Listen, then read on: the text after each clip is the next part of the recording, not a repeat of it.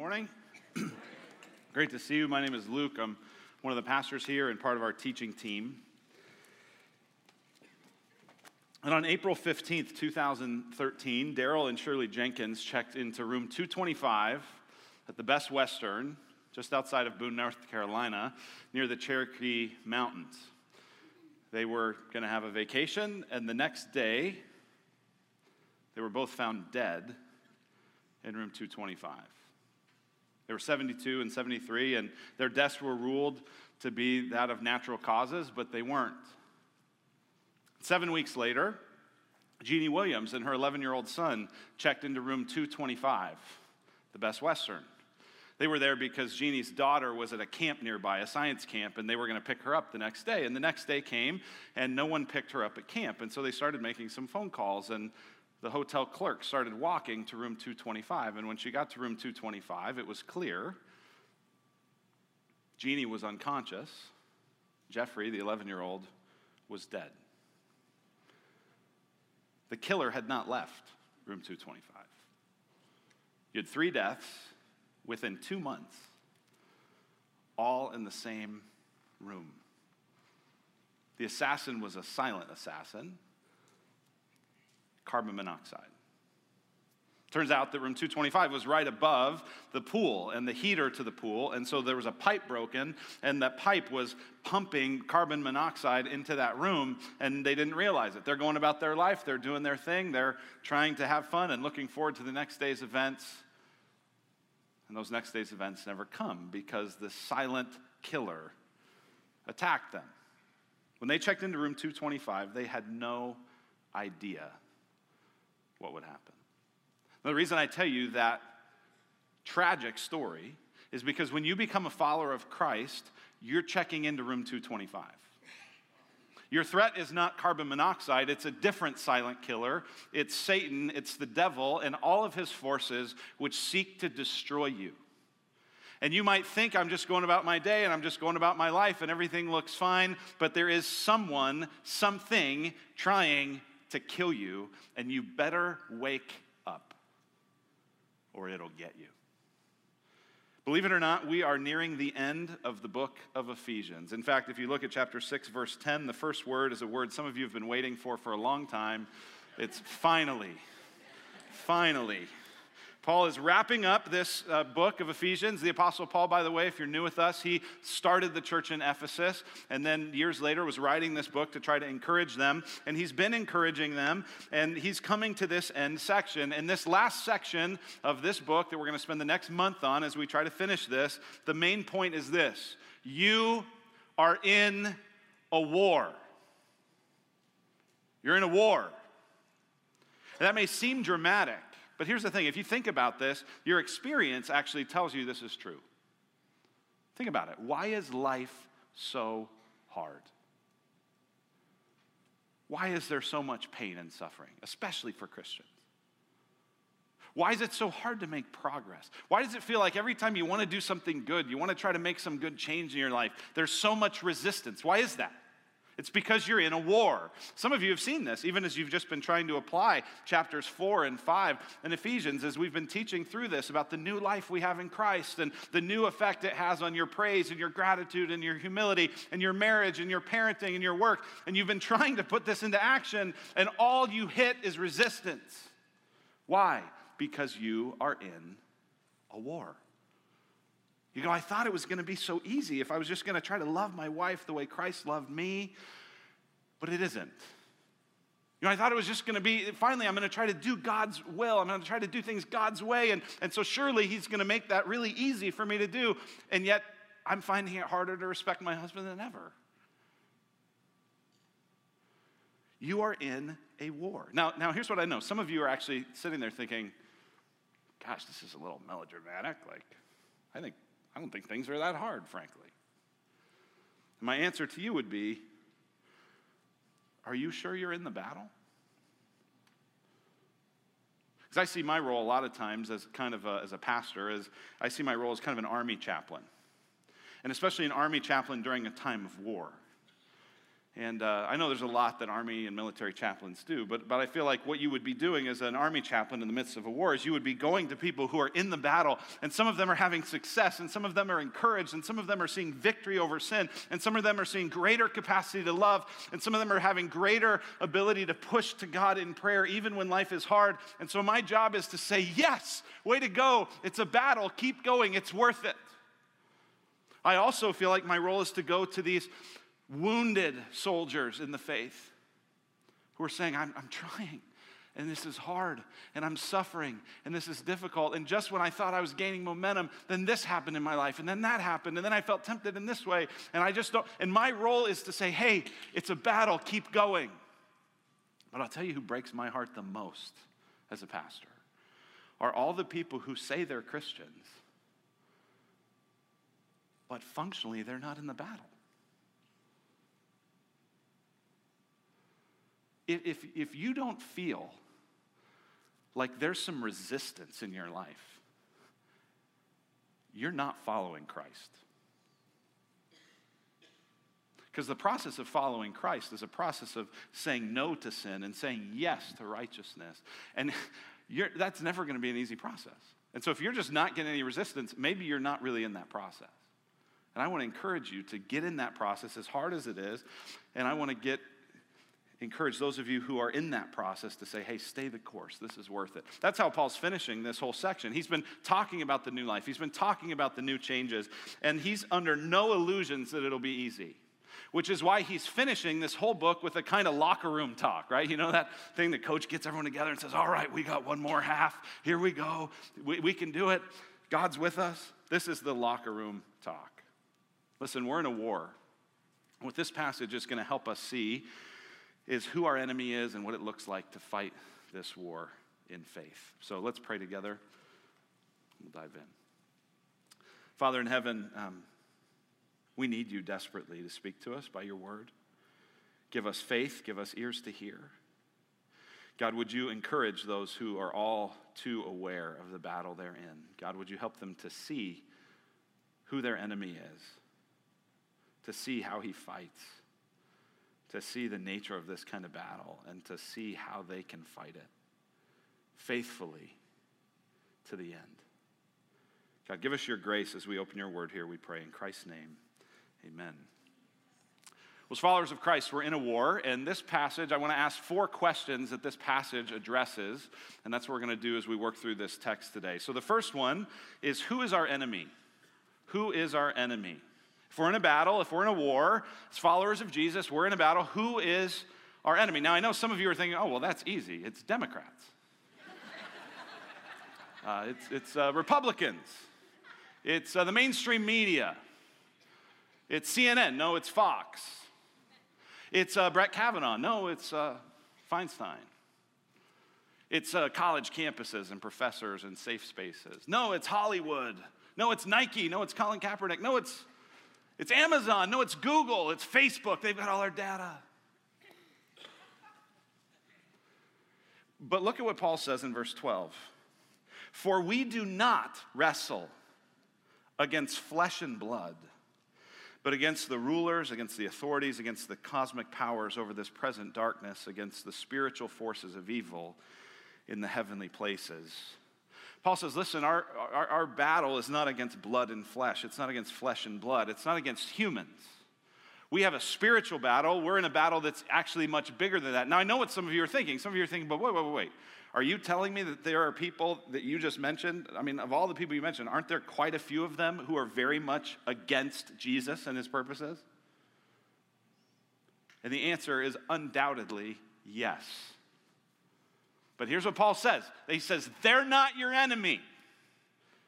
What's actually animating their animus toward Jesus and his people is another power, a bigger power, a deeper power, a truer power. And so if you get distracted thinking that people who disagree with you, who even persecute you, are the enemy, you're missing the battle that's really going on. That's what Paul says. Well, what is this battle? Well, it's a big battle. Look at the words he uses to describe the, the enemy in verse 12 the rulers, authorities, the cosmic powers over this present darkness, against the spiritual forces of evil in the heavenly places. There is a bigger enemy that we face, bigger than just people or corporations or systems or structures, though all of those systems and corporations and people and structures and all of those things are influenced by this larger demonic power. That's what he's talking about when he says rulers, authorities, cosmic powers, spiritual forces in the heavenly places. This demonic realm, this reality that there were angels created by God who rebelled against God, who joined forces with Satan, and who now work against God's purposes in the world. That's who our enemy is. That's who the biggest problem is. And look at how they're described. First, they're described as powerful. Powerful. Look at these words rulers, authorities, cosmic powers, spiritual forces, right? These are powerful words. These are powerful beings. Now, here's the thing in our day and age, we don't really think, we're, we're, we're kind of skeptical about this stuff. Like, I know already some of you are like,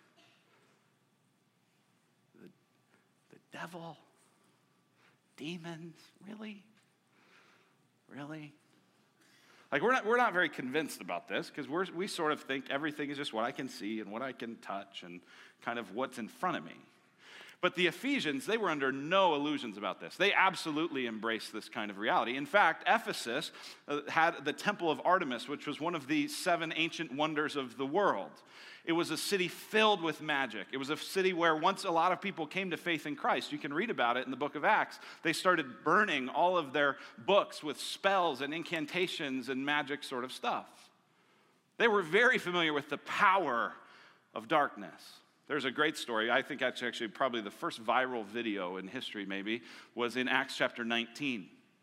If, uh, if you're not familiar with that story, what happens is Paul has been traveling around the, the world and he's healing people in the name of Jesus. And in Acts chapter 19, there's these guys that hear about it. They're all brothers, and their father's a guy named Sceva. They're known as the sons of Sceva. And they start thinking, man, th- there's some real power going on here as Paul's casting demons out of people and doing healings. And and man, maybe this is a kind of magic we could tap into. And so they find this man who's possessed of a demon, and they say to him, they say, In the name of Jesus, who Paul preaches, come out of him. And if you were here a couple years ago when we preached through this, you might remember that the demon turns back to them. And do you know what he says? Uh, Jesus I know, and I've heard of Paul. But who are you? And it says the demons then overpowered these brothers, beat them, and left them naked running through the streets.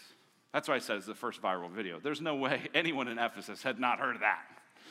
Right? Like, like they didn't have a cell phone, but if they had, I mean, it was like, did you hear about those guys? No, they weren't streaking. They got beat up by demons, right? So the, the Ephesians were absolutely clear that there was demonic power in the world, that there were supernatural forces in the world, and they knew that these were powerful. Our enemy is powerful. Our enemy is also wicked. Look at what it says there at the end of verse 12. It says, against the cosmic powers over this present darkness, against the spiritual forces of evil in the heavenly places. Our enemy is dark. Our enemy is evil. Our enemy is seeking to destroy us and do wicked, dark, evil things in the world. It's powerful. Our enemy's wicked. Third, our enemy is crafty. Look at verse 11.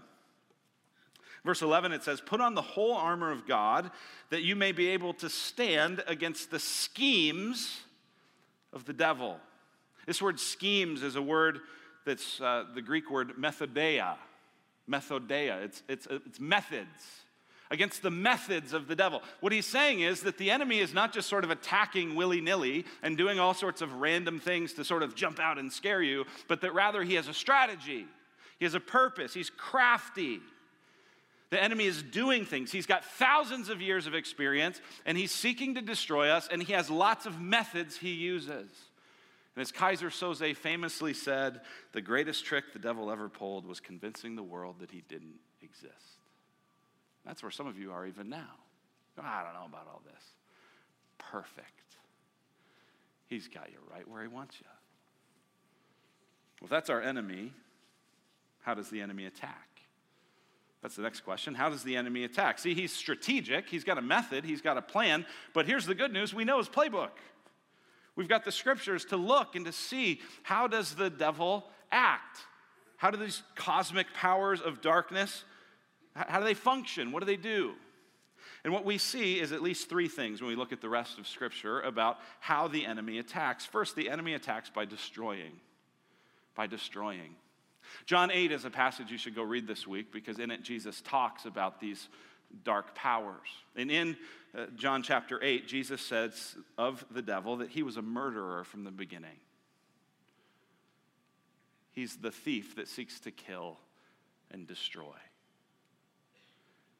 He's the one who goes to God in the story of Job and seeks to destroy him, to destroy his family, to destroy his property, to destroy his faith. The Apostle Paul in 2 Corinthians 12 talks about this thorn that he had in his flesh, which he called a messenger of Satan, which even though God was using, and even though Christ's grace was sufficient to give him what he needed to endure it, it was still a messenger from Satan set out to destroy him. The enemy wants to destroy you. He wants to destroy your faith. He wants to destroy your family. He wants to destroy your ability to love. He wants to destroy your purity. He wants to destroy your work. He wants to destroy your witness. He wants to destroy you. Some of you, you're feeling this. You're feeling like, oh my gosh, I just feel like I can't get healthy and I can't get a break and I can't just seem to, I just, everything around me feels like it's just crumbling. I, and you're going, Am I going crazy? No, you are in a war with an enemy who seeks to destroy you. The devil also doesn't just destroy, he lies. How does he attack? By lying. This is what Jesus says in John 8. He says, He is a liar and the father of lies. When he speaks lies, he's speaking his native language, is what Jesus says. And this is the whole nature of what, what the enemy does. The enemy lies to us. This is what he did to Adam and Eve in the garden. He said, Hey, hey, did God really say?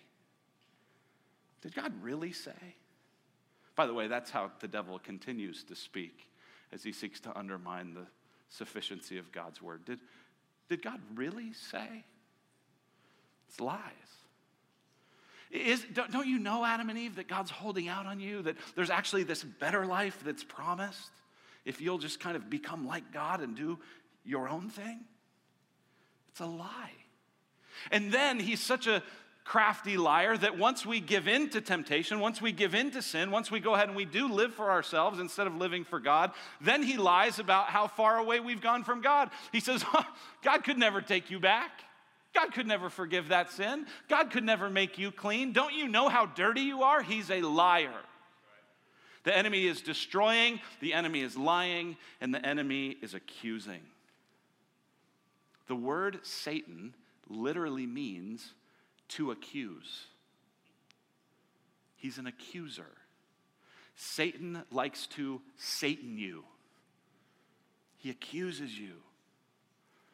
You know, if you were a more serious Christian, you wouldn't be struggling to pray like that. You know, if God was real, if your faith was real, you wouldn't have that temptation anymore. You're ugly. You're stupid. How could anyone like you, let alone God? That's the voice of the enemy. He is an accuser, he's a liar. Now, why does he do all this? Why does he destroy? Why does he lie? Why does he accuse? Here's why to get us to sin. That's why. He's not just trying to make us feel bad. He's not just trying to hurt us, he's trying to get us to sin. Why did he seek to destroy Job? So that Job would curse God and die, so that he would sin. Why does he lie to Adam and Eve? Because he knew that the wages of sin would be death and that by disobeying, they would lead to death. Why does he seek to accuse you? So that you won't repent, so that you won't turn back, so that you won't find life in Christ, but rather will keep going off away from God into sin. That's what he's trying to do. He doesn't attack just to randomly attack. He's got schemes, he's got methods designed to get us to sin. I have a good friend who's a leader of a significant ministry in this city, and her husband is a pastor of a church downtown. They have this incredible opportunity as a church to use their parking lot to build a new structure that will be a lot more parking than they've ever had. And on top of that, lots of affordable housing, which you can't get downtown. They have this whole strategy and this whole plan, and God seems to be just remarkably in this. And the day before the initial meetings that they were going to have as a congregation to cast the vision and talk about this and pray together and get feedback, the day before that, she was getting out of her car in the church's parking lot downtown where she was mugged and beaten by a homeless woman. Had a concussion, wasn't back to normal for two, three weeks. It was absolutely clear to me that her wrestle was not against flesh and blood, but against the cosmic powers of darkness. Why? Because what would the enemy like? The enemy would like for that church to go, you know what? We need to fear our neighbors instead of love them. We better not get more affordable housing. We might get more people like this down here. That's the whole goal of the enemy. He's not just randomly attacking her, he's attacking her to try to get the church to respond in fear instead of love and faith. I have another friend who leads a powerful ministry that's citywide. He can't catch a break physically. One thing after another with his health just keeps breaking down. And he's doing all that he can to take care of himself and to rest well and to Sabbath and to do all these things. And he cannot catch a break. You go, why? And here's why. Because when I'm in a conversation with him, he's in tears saying, I feel like I'm getting more of God than I've ever gotten. And I feel like I'm right on the brink of getting more of God than I've ever known. And the enemy would like to destroy that.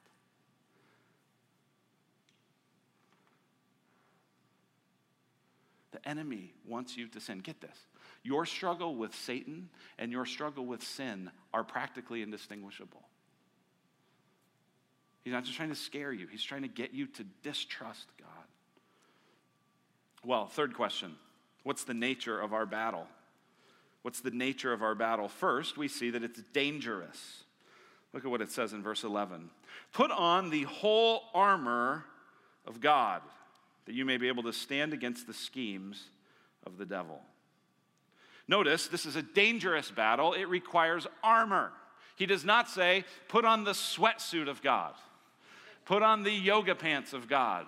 Put on the football jersey of God. He says, put on the armor of God. Why? Because it's dangerous. This is the kind of battle that if you lose it, your faith could be gone, your love could be gone, your purity could be gone, your marriage could be gone, your kids and your grandkids could be gone. It's dangerous. There's a lot at stake. This enemy is seeking to destroy you. You better be ready.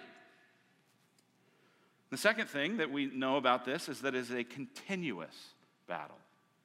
Our battle is not just dangerous, it's continuous. Look at what it says there in verse 12 at the beginning. He says, For we do not wrestle against flesh and blood, but against the rulers and the authorities and so on. This is fascinating because in this whole passage, what Paul's doing is he's using this military metaphor. He's using this metaphor of battle and of armor. And there's lots of other Greek words that Paul could have used to say, for our fight isn't against flesh and blood, or our battle isn't against flesh and blood. But he actually introduces a mixed metaphor. He, he messes up the illustration with a word that he only uses in this one place in the New Testament, the word wrestle. Why? Why does he do that? He must be trying to make a point. Have you ever wrestled? Anybody ever wrestled? Like, like, listen, if someone invites you to their kids' wrestling meet, go. If they invite you to their kids' swim meet, don't go. Because at the swim meet, you're going to be there for three hours and you're going to watch them swim for like 40 seconds. But a wrestling meet's incredible because you can go and the periods last two minutes three two minute periods, and then you're like 15 minutes later, your car's still warm in the parking lot. Like, it's incredible. And you go and you go, two minutes? What in the world? Like a football game. That's supposed to be tough. Like that, that lasts two hours. Have you ever wrestled for two minutes?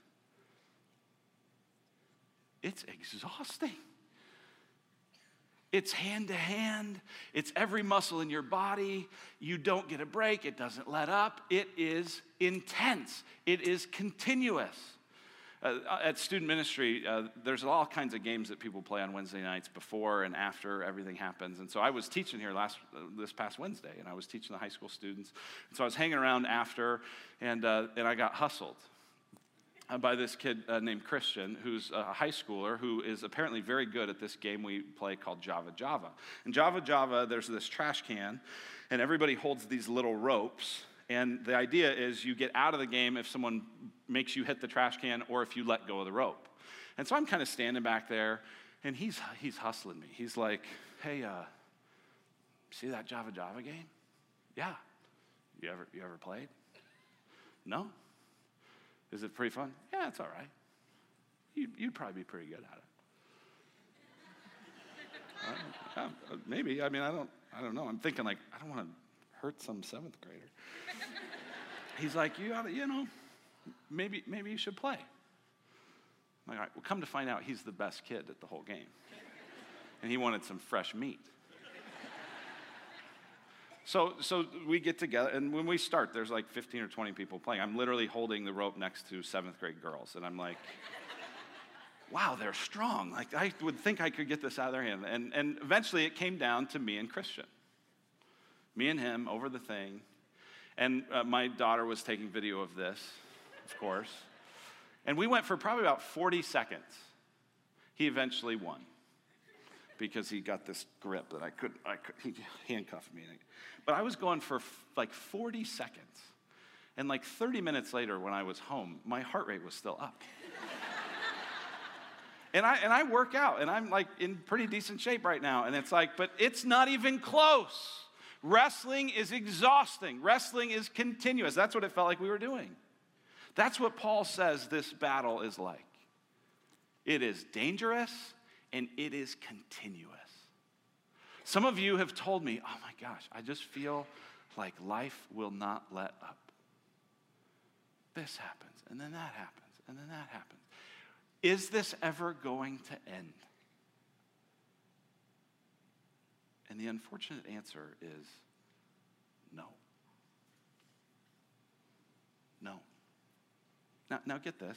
It might not always hurt this bad. It might not always be this bad. But once the intensity of this battle's over, it's going in a new direction. It's continuous, it's wrestling. Now, now listen, I know that that is discouraging. But this is why Jesus, his last words to his disciples in the Great Commission were Behold, I am with you always to the end of the age because he knew you were going to always need him. And that leads us to our last question, which is how do we fight this battle? How do we fight this battle? Well, this passage tells us a couple of things. The first one is in verse 11 is that we are to put on the armor of God. Verse 11, put on the whole armor of God that you may be able to stand against the schemes of the devil. Now, that's what we're going to talk about next week because next week we're going to look at all of these individual pieces of the whole armor of God the belt of truth and the breastplate of righteousness and, and the shoes and, the, and the, the shield of faith, etc. We're going to go through that. And what I'm going to argue next week, especially, you got to come back next week, but here's a little preview, is that putting on the armor of God is putting on Christ. It's putting on union with Christ. It's thinking about how you are connected to Christ. That's been the theme of Ephesians. Ephesians 29 times has talked about being in Christ or being in Him or being in the Lord, in Christ, in Him, in the Lord, over and over and over 29 times. And so when Paul says put on the armor of God, he's saying put on Christ. That's what we're going to look at next week. But he tells us one more thing in this passage that is important for telling us how we fight this battle, and it's this by being strengthened continually in the Lord. Be being strengthened in the Lord. That's not a typo. It's on purpose. Be being strengthened in the Lord. Look at verse 10. He says, Finally, be strong in the Lord and in the strength of his might. Now, because you have heard that it's kind of the locker room talk, and because it's sort of a rah rah armor type thing, and because of just the, the complexities in translation into English, you might hear this and think what Paul's doing is saying, All right, everybody, you're in a battle. It's dangerous, it's tough. Here's what I need you to do I need you to dig deep.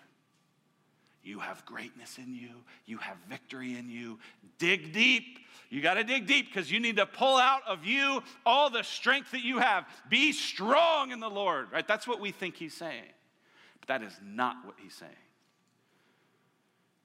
He's saying, be strengthened in the Lord. Don't look to you, don't look within, Look to the Lord. That's what he's saying. He, he, he, let me show you this. This verb, be strong in the Lord. I don't do this very often, but in the original language, this verb, be strong, is a present passive imperative. It's a present passive imperative. Here's what that means. You don't need to know Greek to understand this.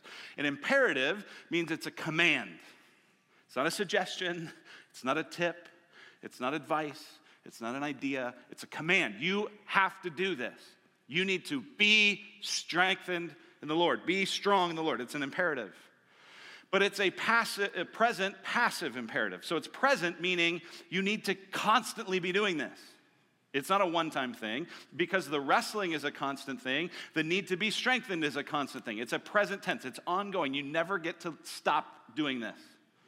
You with me? So you got to do this.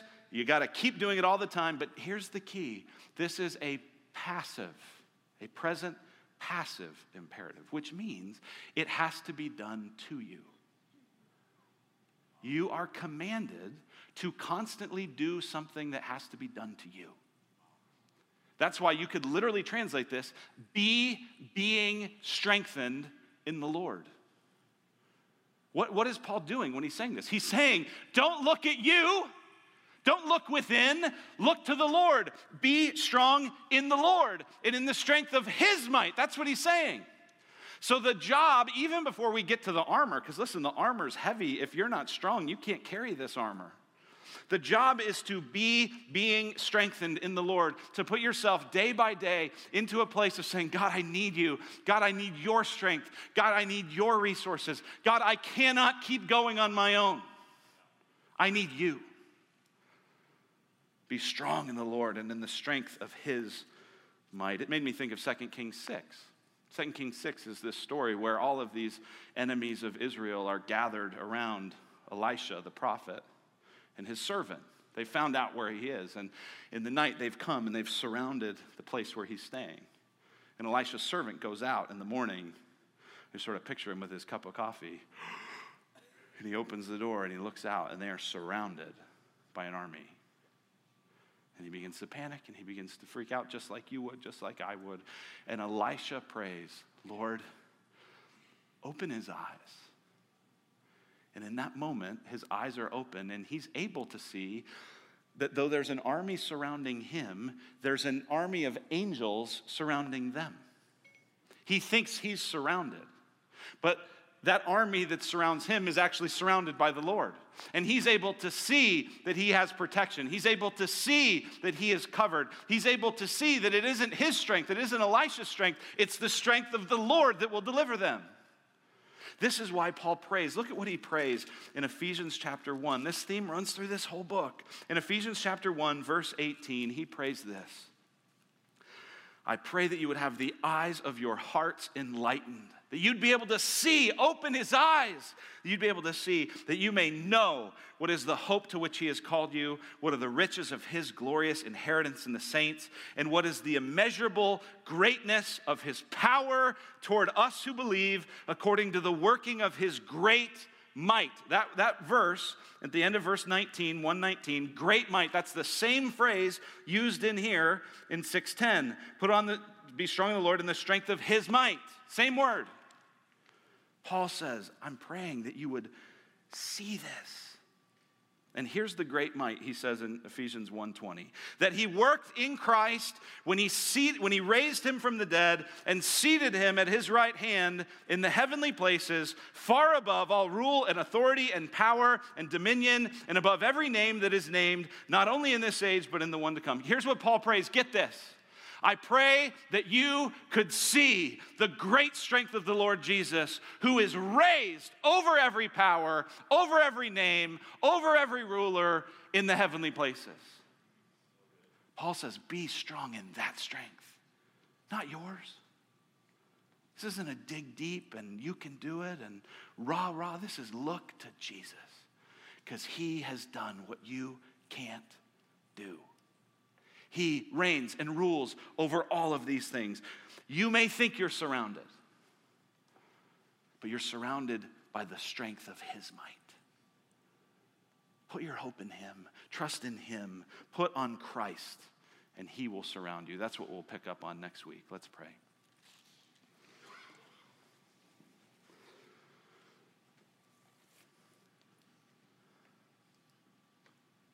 Father, what good news that we have a Savior who died and was raised and is now seated far above all rule and authority and power in the heavenly places.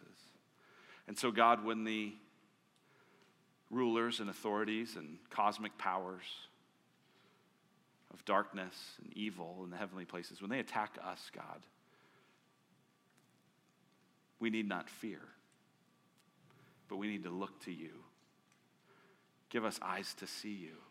Give us eyes to see that you surround us, that you fight for us, that you protect us, and that you are with us even to the end of the age. We pray it in Christ's name.